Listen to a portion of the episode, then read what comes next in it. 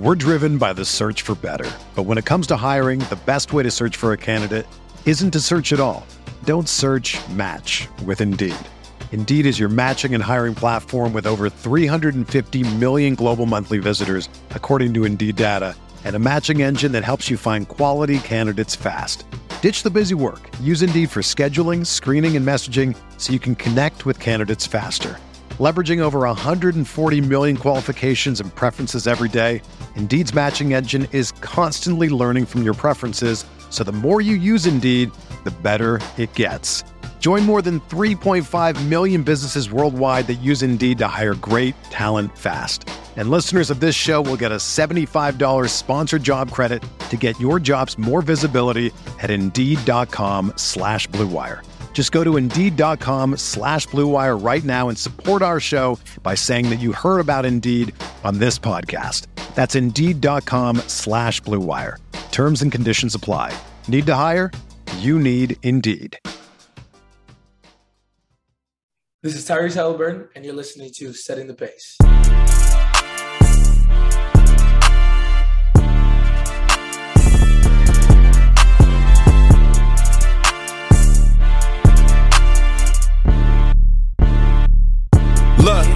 Setting the pace with Alex and Facci. Alex and Facci. Alex and Alex. If I put our jacks in the paint, how you gonna stop me? How you gonna stop me? we can go head to head. Call out your top three. Call out your top three. Look at the switch from Duarte. Now that boy got three.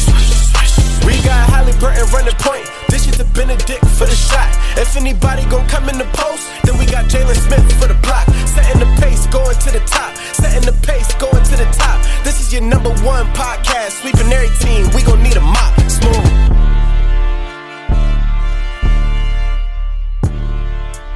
What is going on, everybody? Welcome back to another episode here of Setting the Pace. I'm your host, Alex Golden, and joining me today, it's the one and only Michael, Kidd-Gilchrist Fachi. Fachi, what's going on, brother? All right, all right, not a bad one, not a bad one. I mean, the, the guy's shot is funky, but I guess you I said mean, the same about mine. Yeah, Um, and I mean, he's a former Dallas Maverick. Yeah, yeah, I guess, I guess so. Um, but man, I know some people were obviously, you know, like, what, what does this Dallas Mavericks hate? Look, I don't care enough about the Mavericks to hate them. I just thought they didn't have a good offseason. So just, just you know. answer me this: Why did you put the Kings over the Mavericks? because The Kings haven't made the playoffs in how many years, Foch? it's like 16 years, but for the Kings to even make the 10th spot would mean the world to them. And they have upgraded the team, though. I mean, you look at it like Keegan Murray could be a rookie of the year. You know, you, you still got the same core that you have over there. You got Sabonis for a full season now. Kevin Huerter, you bring in. I mean, they, they got they got a good team. They got a good team. And when I say good team, I mean they got a good enough team to get the 10th spot. But look, whatever. it is what it is. I'm here to talk some Pacer basketball today. Yeah. So before we get into our, our main topic, I had to ask you this because someone brought it up, and I think we can maybe do a deep dive podcast on it later uh, if we have the time to do it. But I'm curious, you know, you consider yourself the president of the Jermaine O'Neal fan club. That was our opening for a long time, is how I'd introduce you to, to every episode when we first started the show. And you know, looking back at some of the great Reggie Miller moments, you know, you talked about, you know, Jermaine having some moments in there. Uh, there was one game where I think he grabbed like 20 rebounds. I think it was Yep. the Sixers game. So I'm just curious. Do you think Jermaine O'Neal's jersey should be retired? Oh man, I remember we had this conversation years ago. And honestly, I do. Here's the thing. I know the Pacers like very, very selective. I mean, you're talking about the ABA greats and you're talking about Reggie, you're talking about Slick Leonard, but Jermaine O'Neal has the most all-star appearances in Pacer history. I mean, he he was someone that was an, a true MVP candidate, number three in MVP voting, 2003, 2004. Like this guy did pretty much everything you could think of other than really bring the Pacers to a championship. And if it was not for the brawl, maybe the Pacers would have, you know, made an appearance in the finals or something like that. And I just feel like what what I really hated was when they gave his number away to Al Jefferson. You know, because he was the one who got it before Malcolm Brogdon. And I just felt like it was like, man, you're just gonna hold number seven for a while and then give it to Al Jefferson? Like that that was a tough pill to swallow. And at this point, look, the Pacers aren't to retire his number, but like Jermaine needs to be recognized more because look at this way a six time All Star, someone who wanted to be here, someone who was happy to be here. Those guys don't grow on trees. They don't. Yeah. We're at a point now where you know it, Sabonis was a you know a multiple time All Star. Paul George made it a couple times, but Jermaine O'Neal, man, that guy was underrated. Yeah, I mean, it's just one of those things. I don't know if they don't count it because he didn't finish his career here or start it here, and maybe that's part of the reason. Um, I mean, he was a really good player. Don't get me wrong, and I don't necessarily have a problem with them not retiring it. Just to be honest with you, because I know how strict they are. Yeah, With, very strict. One of the know- more strict franchises. out there. right? But I have kind of noticed that they've changed their stance a little bit on how they go about doing things. Like we know about the tribute videos, and they never did those before. And then after they made the trades this year, they did that. Um, going after restricted free agents, that's all changed. I kind of wonder maybe they lighten up a little bit and consider retiring jerseys more than they used to. Do you think that's a possibility? But if you weren't going to retire Jermaine's, do you think they're going to retire a guy like Paul George? He wasn't. Do you think they go back? So, think they could go back and do it? I mean, it's not too Yeah. late. I mean, it's never too late. I mean, there's guys like Rick Smits who spent his whole career with the Pacers. You know, Well, okay, there's a good question. Who should have their jersey retired more, Smits or uh, Jermaine O'Neal? it's definitely tough because Smits has the longevity, exactly what you talked about, started and finished. You know, Yeah. a guy who was a key piece of many Pacer teams. You know, from the, the late '80s to all of a sudden to you know to the, the 2000 Finals team. Um, but Jermaine O'Neal had the, the higher, you know, the higher peak or whatever you want to call it by far. Oh yeah, for sure. I mean, Jermaine's a better player. I just Yeah. mean in, in terms of importance to the franchise. I mean, th- that's a tough one. I mean, part of me wants to say Rick Smits just because, like I, like you said, um, you know, longevity. Yeah. Versus what was Jer- Jermaine here? Seven years, six years, something like that. Uh, Eight years, maybe. 2001 to like was- 2008, 9, 2009, I want to say. 2009, he was traded to Toronto. Yep. So yeah, I mean, you're I'm right. be It's- honest. I have a Jermaine O'Neal Toronto jersey. I love him that much. That much. Do you have one of every team he played for? I I cannot find a Jermaine Suns jersey, a Warriors or Celtics. I have the Portland Trailblazers. I have an original one, like the the original starter jerseys. It's honestly like skin tight, super small. Bought it on eBay. Probably should have looked for a bigger one. And then I got like a like a remake stitched on, really nice Jermaine Trailblazers jersey. So love Okay. that. I got the 2003 All Star Jermaine jersey, like really fresh All Star game ones, and then I got a, a ton of Pacer ones. And Did then I got his high school jersey. Met him. He autographed that. I mean, that will forever be my favorite player. I don't think I'll ever, you know, love a basketball player as much as I love Jermaine. But Yeah. quick question on this: Yeah.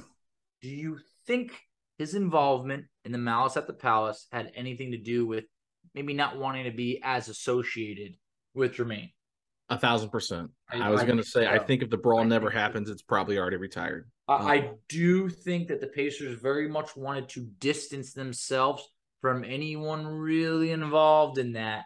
And I think that Jermaine is the kind of guy that, unfortunately, I mean, he even talked about in the Netflix documentary. I mean, they weren't even really promoting him as an all star when it came down to that. He was a starter in some of those all star games. So it, it's sad. Definitely rubs me wrong. Um, I don't think the Pacers will change their stance on that, but I do think that they could do a better job of making it more right with some of those guys. We've talked about Danny Granger, Jermaine Yeah. O'Neal. Like these are guys that gave the Pacers a lot of good years. And Well- it shouldn't just come down to being in the Raptors or not, but gotta do something. I mean, they did have Ron Artest do the metaverse and all that stuff last year for the All Star campaign. I mean, Yep. which I think that is huge compared to what Jermaine did. You know, if you're looking at the involvement with the brawl, I mean, basically Ron started the whole thing. So, you know, I, I just feel like if you think about Jermaine O'Neal highlights for the Pacers, almost every person will say that knockout punch and that brawl fight as like the number one thing that comes to their mind. So unfortunately, I think that the whole thing just kind of gets overblown every time that it comes on. You know what I mean? And uh it definitely killed the franchise's chance of winning a championship with that group. I mean, there's no doubt about that. But it's just crazy, man, because I feel like he's talented enough and did so much for this team during that time that he easily could have had his number retired. And I, I think there's a chance, had he not gotten injured as often as he did towards the latter part of that career, maybe that he's viewed differently as well. But I was going to ask you real quick because you talked about the Golden State, Phoenix, and Boston jersey. Do you have a Miami jersey? Did you say that? Oh wow, no, yeah, I don't. No, you're right. I I think the Miami jersey could be more obtainable, but I I've never been able to find a Phoenix or a Celtics or a Warriors jersey. Like I just the time there was so limited that I just feel like they weren't really producing many of those. You you really have to just uh I, I think what you're gonna have to do, Fachi, is just go get them custom made. Yeah. And honestly, shout out to our listeners right now. If any of you guys happen to have one or know where to find one, definitely let me know because I try and collect all Jermaine stuff. I have like his game used wristbands and sweatbands. Uh, I have his old shoes. Like I, anything I can get my hands on for Jermaine O'Neal, man, that is that was my hero growing up. Yeah, I mean, I know, I know you love this guy. So I'm just curious. Like, I think that'd be really cool to like because you know the Boston jersey is not going to be much different. The Suns jersey is a little bit different. The Warriors jersey is a little bit different, but um, he he played on the more modern style jerseys, though, didn't he? Yeah, yeah. Mm-hmm. Okay, so, so, I mean, you could you could still get those like framed. That'd be really cool to hang up in your room or your office yeah. or something. Yeah, his high school jersey, I never wore it. Met him at a game, got him autographed, and I always intended to like put it in a nice shadow box and hang that once I get. Got to do that. So definitely got to do that. Um, and then also, I even got his big three jersey. So, you know, get sleeping on that, man. I had to get my hands on as many Jermaine jerseys as I could. Oh, that is funny, man. So anyway, just an interesting question. I mean, and I'm curious what our fans think as well. Do you guys think Jermaine O'Neal's jersey should be retired? Because, you know, I I don't really know, but I mean, I think of a guy like Zach Randolph who got his jersey retired in Memphis, right? I mean, they had some really good runs there in the Western uh, playoffs with him and Conley and Gasol, and I'm like, did, did, did Randolph have more of an impact on Memphis than Jermaine had on Indiana?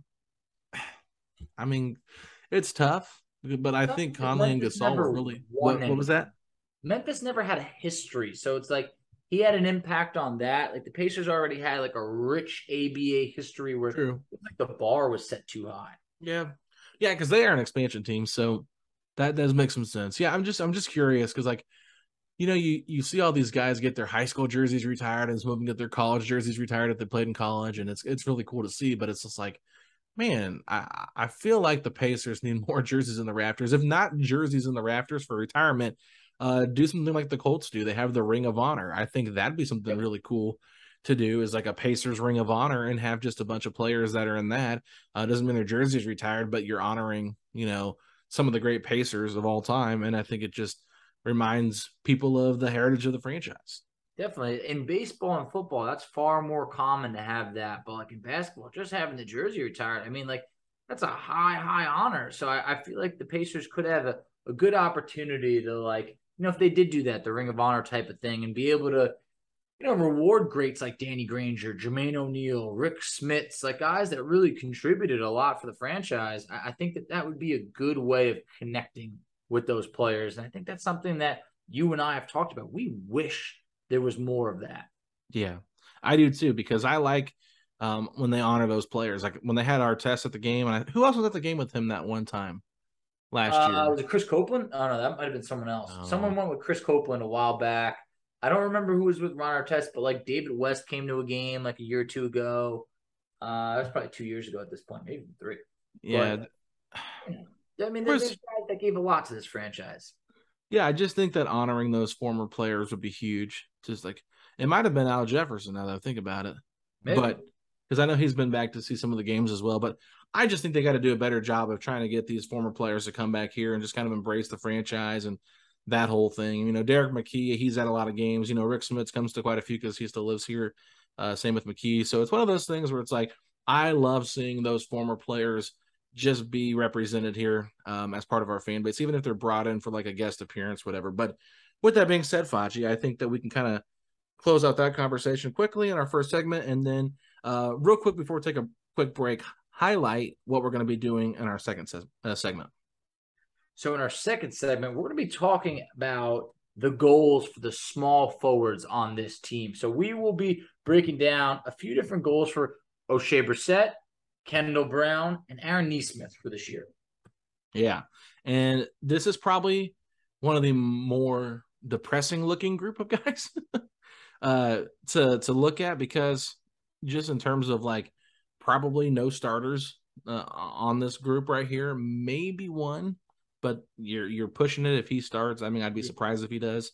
And then one guy that probably won't even play that much at all this year uh, with the NBA Pacers. So that's where I'm kind of at with this team right now, Foch. It's like they've got a lot of guards and they got a lot of bigs, but they don't have any wings. And that's slim pickings right here. We're kind of forcing uh, Aaron Nesmith into a wing, technically as a small forward for this exercise. But um, you know, we've done we've done point guards, power forwards, and centers. So thought we would uh, close it out this week with small forwards, and then next week wrap up the entire segment with our shooting guards, which is going to be really fun because we got Duarte, Buddy Hield, and uh, uh, Bennedict Mathurin to talk about. So those are going to be the best ones to close out with. So we thought for this week we'll we'll hit on Oshae, Nesmith, and Kendall Brown. But um, I'm curious just to know what everybody's thoughts are on their goals after this podcast. But let's take a quick break and we will get into that right after this.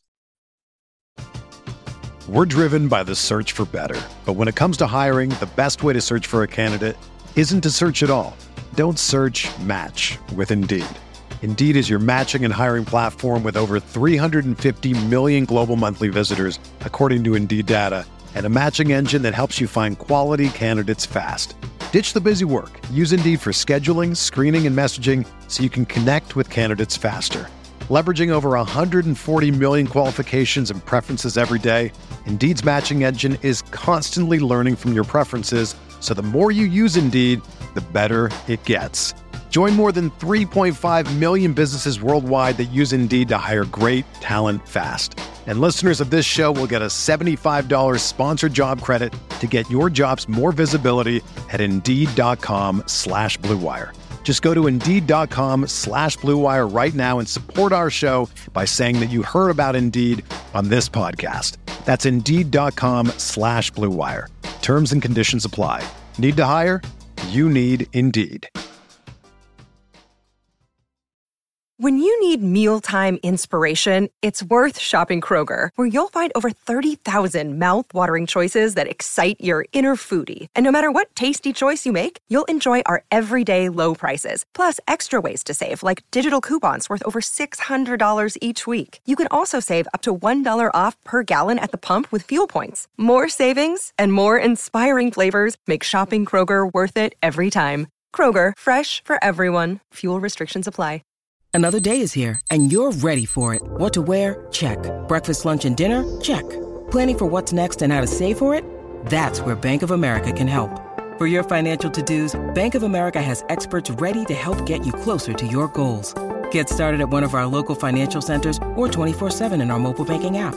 Find a location near you at bankofamerica.com slash talk to us. What would you like the power to do? Mobile banking requires downloading the app and is only available for select devices. Message and data rates may apply. Bank of America and a member FDIC. Welcome back, everybody, and we're going to jump right into it. The season goals for our small forwards on this Pacers team. Facci, let's kick it off here with Kendall Brown, a player that we traded for in the second round of the 2022 NBA draft. Facci, uh, what do you got for Kendall Brown? Look, there's Kendall has major upside, but he also has a long way to go before he can reach his full potential. And one of the goals I'd say is develop a consistent shot. Kendall seems to be someone who I feel like has always been super talented, really athletic, but at this level, you just can't rely on that anymore. So he's been labeled a hesitant shooter at times and it needs to have a little bit more of a fluid shot. But when you look at this between college and summer league, ironically, he averaged the same exact number, only 1.2 threes attempted per game. That mm. is such a small clip that is really hard to do much with, makes you feel like he's not comfortable as a three point shooter. The fact that he only made 14 threes in 34 games in college. So makes me feel like he's got a long way to go. Um, but also looking at another stat, just a 69% free throw shooter in college. So this shot, he's, he's got to work on it. You have to have a consistent jumper in the NBA. You can no longer rely on that that athletic ability that got you through high school and one year of college. Yeah, yeah, that's a great point because everybody's athletic in the NBA. So, exactly. you know, uh, we see a lot of guys like this who are super athletic in college and high school, and they end up falling out in the NBA because it just doesn't really matter as much. And I, I think you're 100% on there talking about developing that three point shot.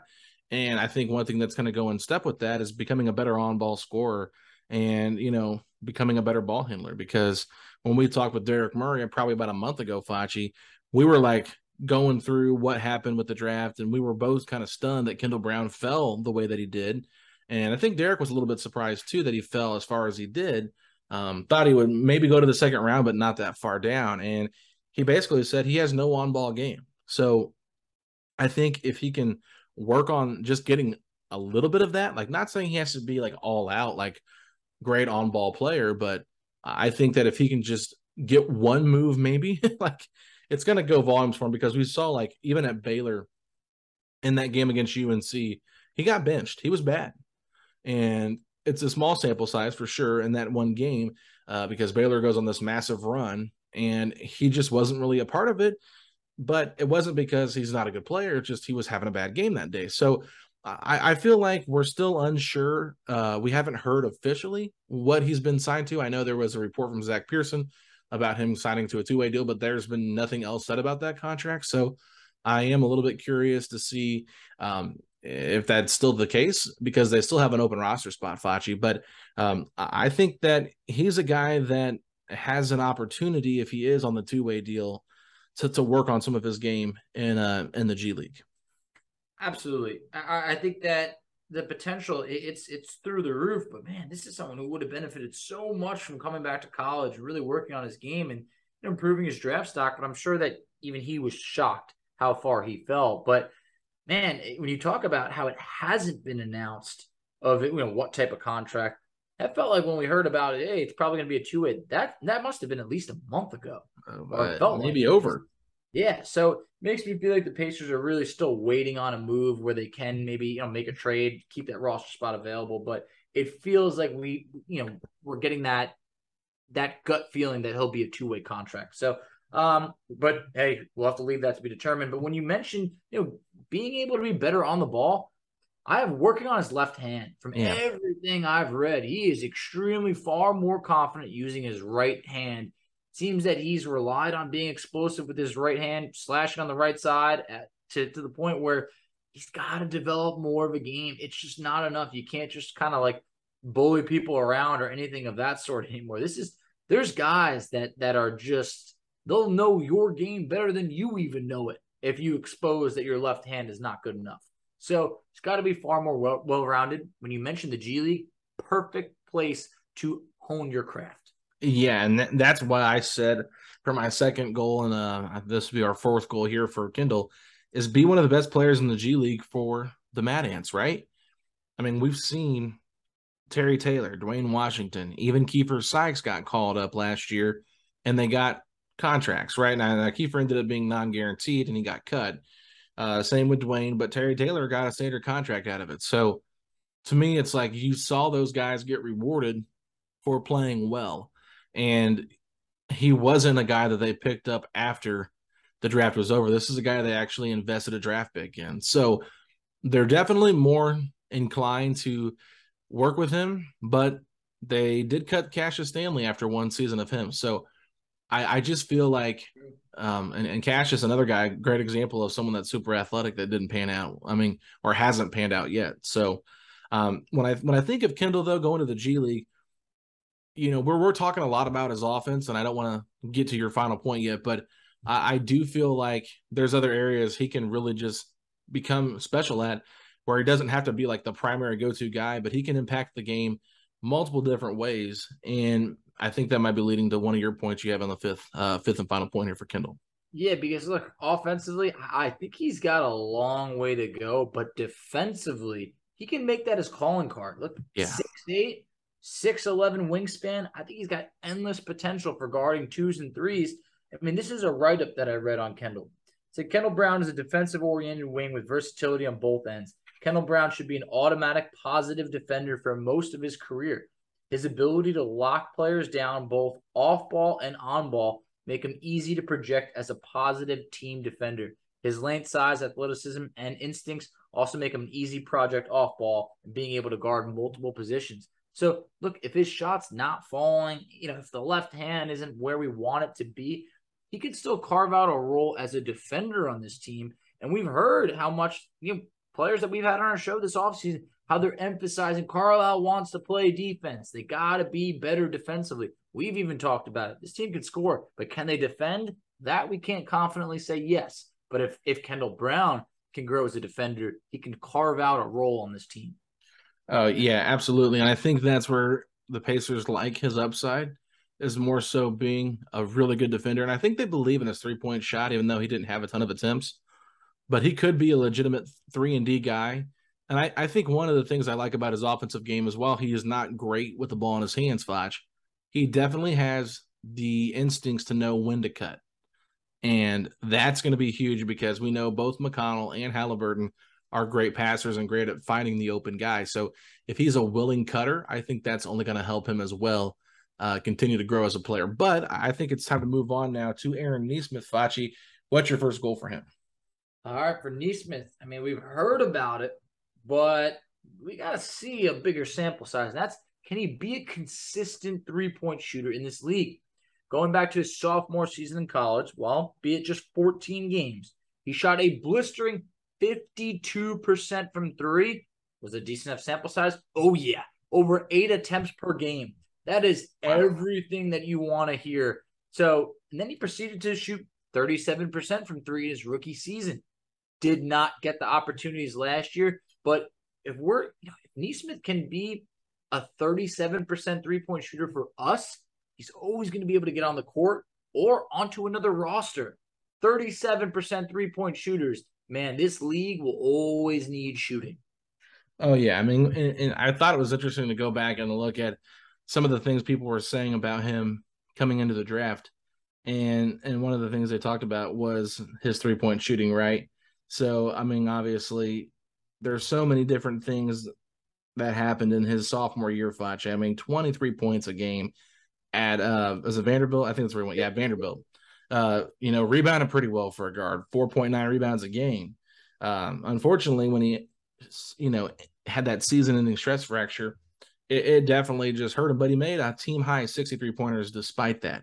So uh, I think up right there, everybody expected him to be this really good player in the NBA, and it just didn't work out for Boston. So I agree with you there. Like the shooting is something that I think if he can solidify himself in that spot, uh, it's going to be good. And I, I think continuing to be a good rebounder for his position is something I want to see him do here with the Pacers. They want to play fast. We know that. I mean, they have one of the fastest paced uh, they're one of the fastest pacing uh, paced teams once Halliburton was brought on. So I think he's going to be a guy that's probably going to enjoy the run and gun more uh, a little bit because it's going to create more spacing, which I think the Pacers have done a good job of doing that. But I think if he's out there, he's going to be playing the three at times, and he might even uh, be playing alongside Oshae Brissett, who could play the four at points. So that's where I think he's going to have to be a better rebounder for his position. Uh, this team last year was really bad on the glass once Sabonis was traded. Um, you know, Jalen Smith was probably the team's best rebounder uh, statistically, but I think Terry Taylor, if he'd got more time, probably would have been right up there as well. So that's your two best rebounders, but they're not going to be playing uh, a ton of minutes together. So it'll be interesting to see. But I, I definitely think that that Nesmith can be a better rebounder for his position. I, I, really do think that he can. I think the Pacers overall have struggled from an individual rebounding standpoint. I think there's there's been a lot of guys that just were not bringing rebounding to the table outside of Sabonis, averaging about 12 rebounds per game. So I, I think that that's a great point where you know he can stay on the court if he can rebound and hit threes. So that'd be great. Next, I have taken his defense to the next level. Look, everything we've heard. I mentioned before. Carl wants defense. Well, if if Nesmith is not knocking down the three ball, then what else is he really going to be bringing to the table? Well, if he can carve out a role defensively, there's going to be an opportunity for him consistently in the rotation. The reason why I say this is because in college he was averaging one and a half steals and basically a block per game. So that's awesome. He's also coming over from the top defensive unit in the league last year with the Celtics. So you got to imagine defense has always been something that was emphasized all of last year. So it feels like if he can, you know, focus on getting stops, he'll have a role in the rotation, you know, consistently, which is something that he has not had the last two years. Yeah, no, that's a that's a great point. I I think if you read his college, you know, the, the scouting report once again, they raved about his defense. And you know, I was a guest on a podcast earlier this week, and when I was talking to one of the the guys that covered the draft, basically just talked about how he's kind of been a poor defender in the NBA. So, you know, he's going to have to shore up on that. But I've also heard people talk about him being a good defender. So it's kind of just, I guess, up for debate what kind of defender he is right now. I, I haven't watched enough of his game to be completely honest with you to tell you flat out if he's a great defender or if he's a bad defender so far in the NBA. But um, I think there's probably somewhere in the middle between both those comments that I heard. And um, there's definitely more to be desired there on the defensive side of things. So hoping he can do that as well. But you talked about it. If he can be a good rebounder for his position and knock down threes, and he's going to be consistently in the rotation.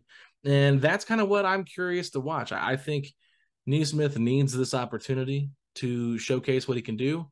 So I put will he be consistently in the rotation? But you know, this is a goal, so he needs to be in it because if he's not, then I think this is going to showcase like, okay, maybe he's not worth the pick that he was taken at. And I wonder, like, long term, how he fits in the NBA. Is he ever going to be a rotation guy, or is he going to be one of those guys that's part of the 11 to 15 man roster? You know, that that that tier where he's not getting consistent rotation minutes and is just trying to hang on for a job. So um, I'm hoping this new opportunity provides him an opportunity to be consistently in the rotation. And the Pacers, you talked about it uh, not too long ago on one of our podcasts, talking about the standings. You know, the Pacers traded scraps uh, for for Brogdon basically, and we got Nesmith back as one of those scraps, as you called him. So I hope that he's not a scrap, and he actually is scrappy and can get us some good minutes here. Yeah, look, I'd love to eat that that comment over there, but a lot remains to be seen. This is a guy, former lottery pick. I mean, at this point, the potential is there. I feel like he just didn't get the enough time in Boston because they were competing to try and win it all. So I, I think that he's probably learned a lot from that experience. But man, if he if he's to be a consistent player in the NBA, consistently in the rotation, this stop in Indiana is the place to do it. That brings me into my last goal for him. Don't force it or just make sure you make the right play. I know this guy wants to show that I belong in, the rotation. Like I'm going to do it, and it's a super limited sample size.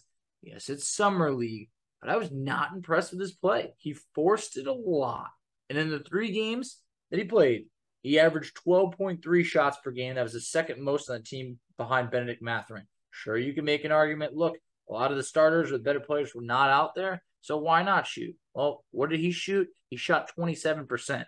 Mm. All right. By all means, that's rough. Yeah. Next, he averaged 3.7 turnovers and over five fouls per game in summer league. So we're talking about a guy averaging nearly four turnovers, over five fouls, and shot sub 30% from the field. I mean, it was a rough summer league showing for a guy going into year three. So I think he forced it too much. Maybe he felt that like I have a lot to prove and I want to come out here, you know, saying I don't even belong here. At this point, hey, slow down there, young fella. All right, it's gonna come. You know, it's, it's, gonna work out, but don't be the guy that becomes, you know, by any means. I don't want to say like a black hole or anything, but you know, let's, let's move it around. Make the smart play. You make the smart play, so we're gonna be an opportunity for you. Yeah, no, and, and I, I completely agree with that, Facci. I think it's now time to put a bow on Aaron Nesmith and move on to Oshae Brissett. What is your first goal for Oshae?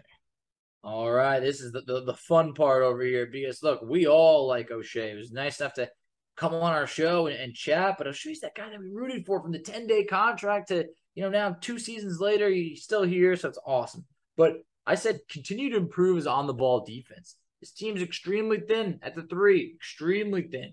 You can make an, a, a case to say that, hey, he, he's our best small forward right over here, you know, given the situation of a more of a true three. But you also talked about this is a guy that could start for us. This guy who did start for us, but he's got to bring it night in, night out, taking on the challenge to guard the opposing team's best small forward, which is that's a big challenge. It means on some nights you could get cooked, but you gotta you gotta be ready to take on that challenge each and every night. And I think that he's the guy that when we look at it, say, who's gonna guard so and so? Hey, let's give Oshae a shot. Yeah, I mean, it's it's going to be interesting. I think you're going to see Mathurin potentially Duarte get some of those opportunities as well to guard players. But I think at this point, looking at physical tools, uh, Oshae's got the best size to guard those type of players. I mean, if Paul George is out there and Kawhi's out there, you're going to want Oshae out there trying to defend one of those guys. And I'm not really sure how good of a defender he can become. I think a lot of defense is mental and, and knowing where to be. And you know, some sometimes guys overthink it and just work super hard on trying to do this and do that without realizing like uh maybe I'm just overthinking this and I got to get to my right spots and, and, just read the scouting report. If it says he likes to go right a lot, try to force him left and and figure out the best way to uh, not only play great one-on-one defense, but how you can work together to play good team defense. And I think that's something that we're going to see from him definitely growth wise this year because Carlisle has been hinting at defense a lot recently. So for me, um, I think one thing that's going to help him with his defense is um, since he's the only true wing, like this is like really crazy, but he's the only true wing they have. He needs to be consistently in the rotation. And I know I brought that up for a couple different players, but um, with with Oshae, Facci, I, I am a little bit concerned about how inconsistent his playing time was last year. Oh, big time. And we know that it got a little bit better um, once uh, once the trades were made and stuff like that. But he was getting benched for Torrey Craig and Justin Holiday. And I understand they were trying to win games, but like Justin Holiday did not have a good season with the Pacers last year. It was bad. Um, we'll be honest. Torrey Craig was very underwhelming. I, I think he was fine, but he was not as good as advertised when we brought him in. So for me personally, I would have loved to have seen Oshae get a lot more run than he did last year. The fact that it took a massive overhaul to get him minutes and the fact he didn't get an extension makes me wonder how much they're invested in him long term. So I, I, hope that they are. Hope they can get an extension done before the season's over because we'll have an idea of what the roster might be looking like heading into the offseason. But I just I, I think there's a lot to like here with him, and I just want to see him get that consistent run that he deserves. I mean, you're completely right. I mean, there was a lot of games, especially that first month. Oshae was just getting did not play coach's decisions or playing. You know, I'm looking at it right now. Three minutes, 25 seconds, three minutes, 57 seconds. Like a handful of games, he's playing under five minutes per game. And it, it's it was sad because we really were like, what? Why is no Shea out there? But clearly Carlisle was not no Shea guy. Um, and I just he's someone we're rooting for. I would like to see that contract extension get done because I feel like he probably does have a lot of pressure on him to be like, hey, look, like, you know, if I'm not coming back to the Pacers, this whole season's an audition for the rest of the league. And, you know, if he's forcing his shot, it's not really going to help. And last year, he was pretty inaccurate at times. I mean, the previous year, Oshae, Oshae, Oshae shot 48%. This year, 41, which leads me to my next point is basically be a far more consistent three point shooter. The reason why I say that, let's take a look at it. Uh, 2020, 2021, he shot 42% from three. Amazing. Yeah. Amazing. Last year, 35%. It's a mm. big drop off. Yeah. But I want to take you through the inconsistencies of it. So, month by month, October shoots just under 29%. November, just over 33%. December, 41%. January, just under 27%. Ooh. February, 37%. March, 30%. April, 47. This guy mm. went from either being an elite three-point shooter to being like basically a liability from three at times. Got to find a, a, common ground somewhere in the middle. We don't. We're not asking for him to shoot. Can you shoot forty percent? No, like, can you give us 37, 37%, or just be a little bit more consistent? But it can't be the highs and lows of swinging your three point percentage by 15% each month. That's just way too much. No, that's a great point. I think going month by month, you can kind of see like he probably had a bad month in March because I thought he struggled a little bit in March. I think he might have hit a wall, playing a mm-hmm. lot more minutes, probably wasn't ready for it. And then April came and end of the season's getting near, and he's probably like, not excited, but like trying to prove himself, obviously knowing that he could get an extension in the summer. And there's less games in April. So definitely helped with the averages there in terms of him going back up. But you know, you think about it, it's just like when you're not getting that consistent run and, and you're trying to find yourself, get your footing, it's so hard to figure out. So I, I think that's a great point. If he can just be consistent, and we've talked about this with some other guys too. Like, we're not asking to be great. We're not asking to be like Tyrese level. We're not asking to be elite but just be average or above average. We want you to be above league average. Uh, and I think that's going to come because we're going to see a lot more threes. I feel like this year, looking at the Pacers offense last year, I think it was 12th.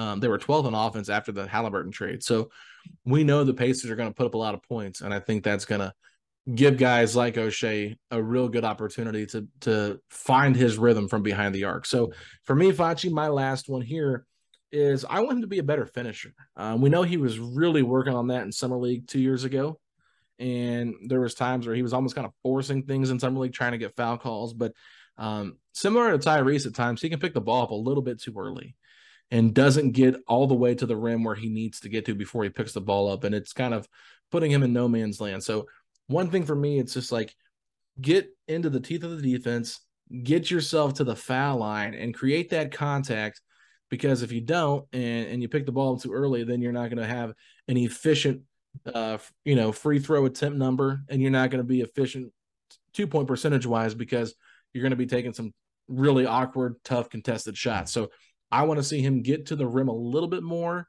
and be able to finish through contact a little bit more. So just becoming a better driver is really going to help his overall game because we know he's got athleticism. Like he's got some crazy cool dunks. He's mm-hmm got the potential, like you said, to be a consistent three point shooter. So really, I think if he can just, you know, sure up on a couple of these goals we have for him, there's no doubt in my mind he gets that extension. Oh yeah, I would love to see just what you mentioned, him be able to get to the hoop more, just be more efficient. I mean, this is a guy that his efficient field goal percentage it fell from 59 to 49 last year. It's a huge drop. So we'd love to be able to see him, you know, just, just be more active, which leads me into my my last you know, point. I want him to challenge himself to play bigger. No, he shouldn't have to be forced to play small ball five. We've seen him do it before. We've also talked about it. I mean, this is a guy that could be playing a bunch of power forward this year as well. I mean, if, if there's any injuries right over there, there's really not a lot of depth at the four. You got Isaiah Jackson behind Jalen Smith. That's about it. So I think at this point, I remember Oshae getting 17 rebounds versus Oklahoma, uh, uh, um, OKC two years ago. So at this point, it's like, man, play a little bit bigger. And brings me into as it relates to blocks.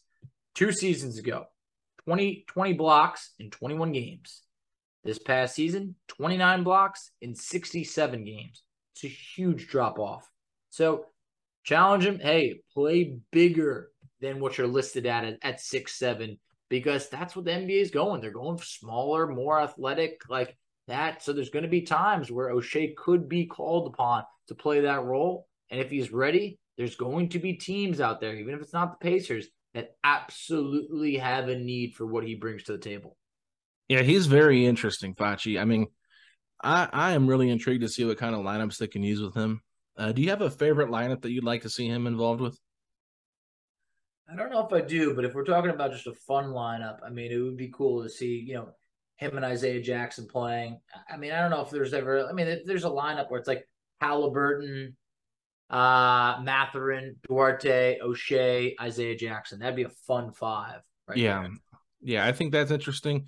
I also kind of like the idea of maybe starting him at the small forward with Mathurin and Halliburton, Jalen Smith and Miles Turner. Yeah that to me could be probably one of your better defensive lineups. Maybe maybe you need Chris Duarte in there over Mathurin at this point, just because he's got more experience and he was a pretty good defender last year.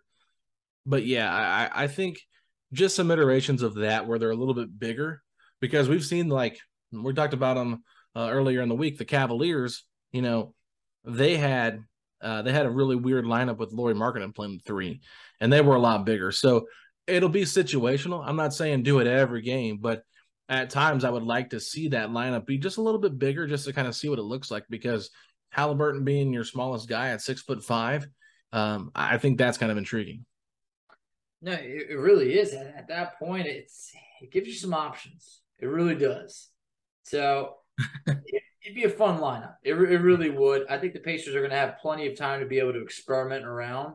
Um, so we might see that lineup for better or worse. for better or for worse is the the, the truth there, Facci. So that wraps up our season goals for the small forwards, ladies and gentlemen. That was a a deep dive into some players we probably didn't plan on doing too much of a deep dive into this year, but um, we'll revisit this uh, once we come into the season and see how these guys are doing on those goals. But Facci, with that being said, let the people know where they can find us out on social media.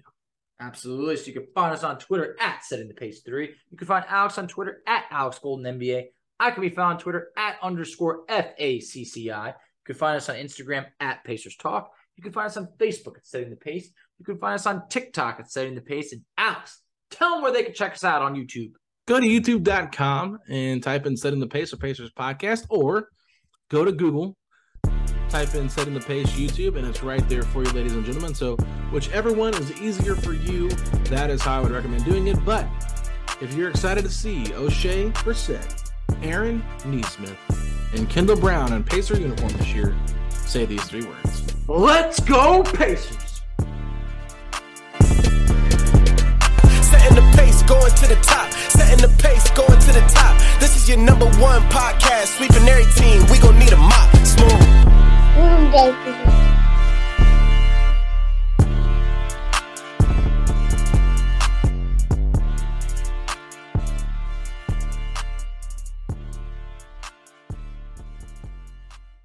Everyone is talking about magnesium. It's all you hear about. But why? What do we know about magnesium? Well, magnesium is the number one mineral that 75% of Americans are deficient in. If you are a woman over 35, magnesium will help you rediscover balance, energy, and vitality. Magnesium supports more than 300 enzymatic reactions in your body, including those involved in hormonal balance. From functional medicine doctors to mental well being and female hormone experts, we all know that magnesium is the one mineral to improve all aspects of well being and health. But which one? Magnesium Breakthrough from Bioptimizers, the trusted choice recommended by leading experts with seven best absorbed forms of magnesium to ensure your body receives the support it needs for overall well being. Go to bioptimizers.com slash balance today and use code BALANCE10 for 10% off. Support your journey to wellness at B-I-O-P-T-I-M-I-Z-E-R-S dot com forward slash balance. Magnesium Breakthrough from Bioptimizers, your foundation to optimal health and vitality.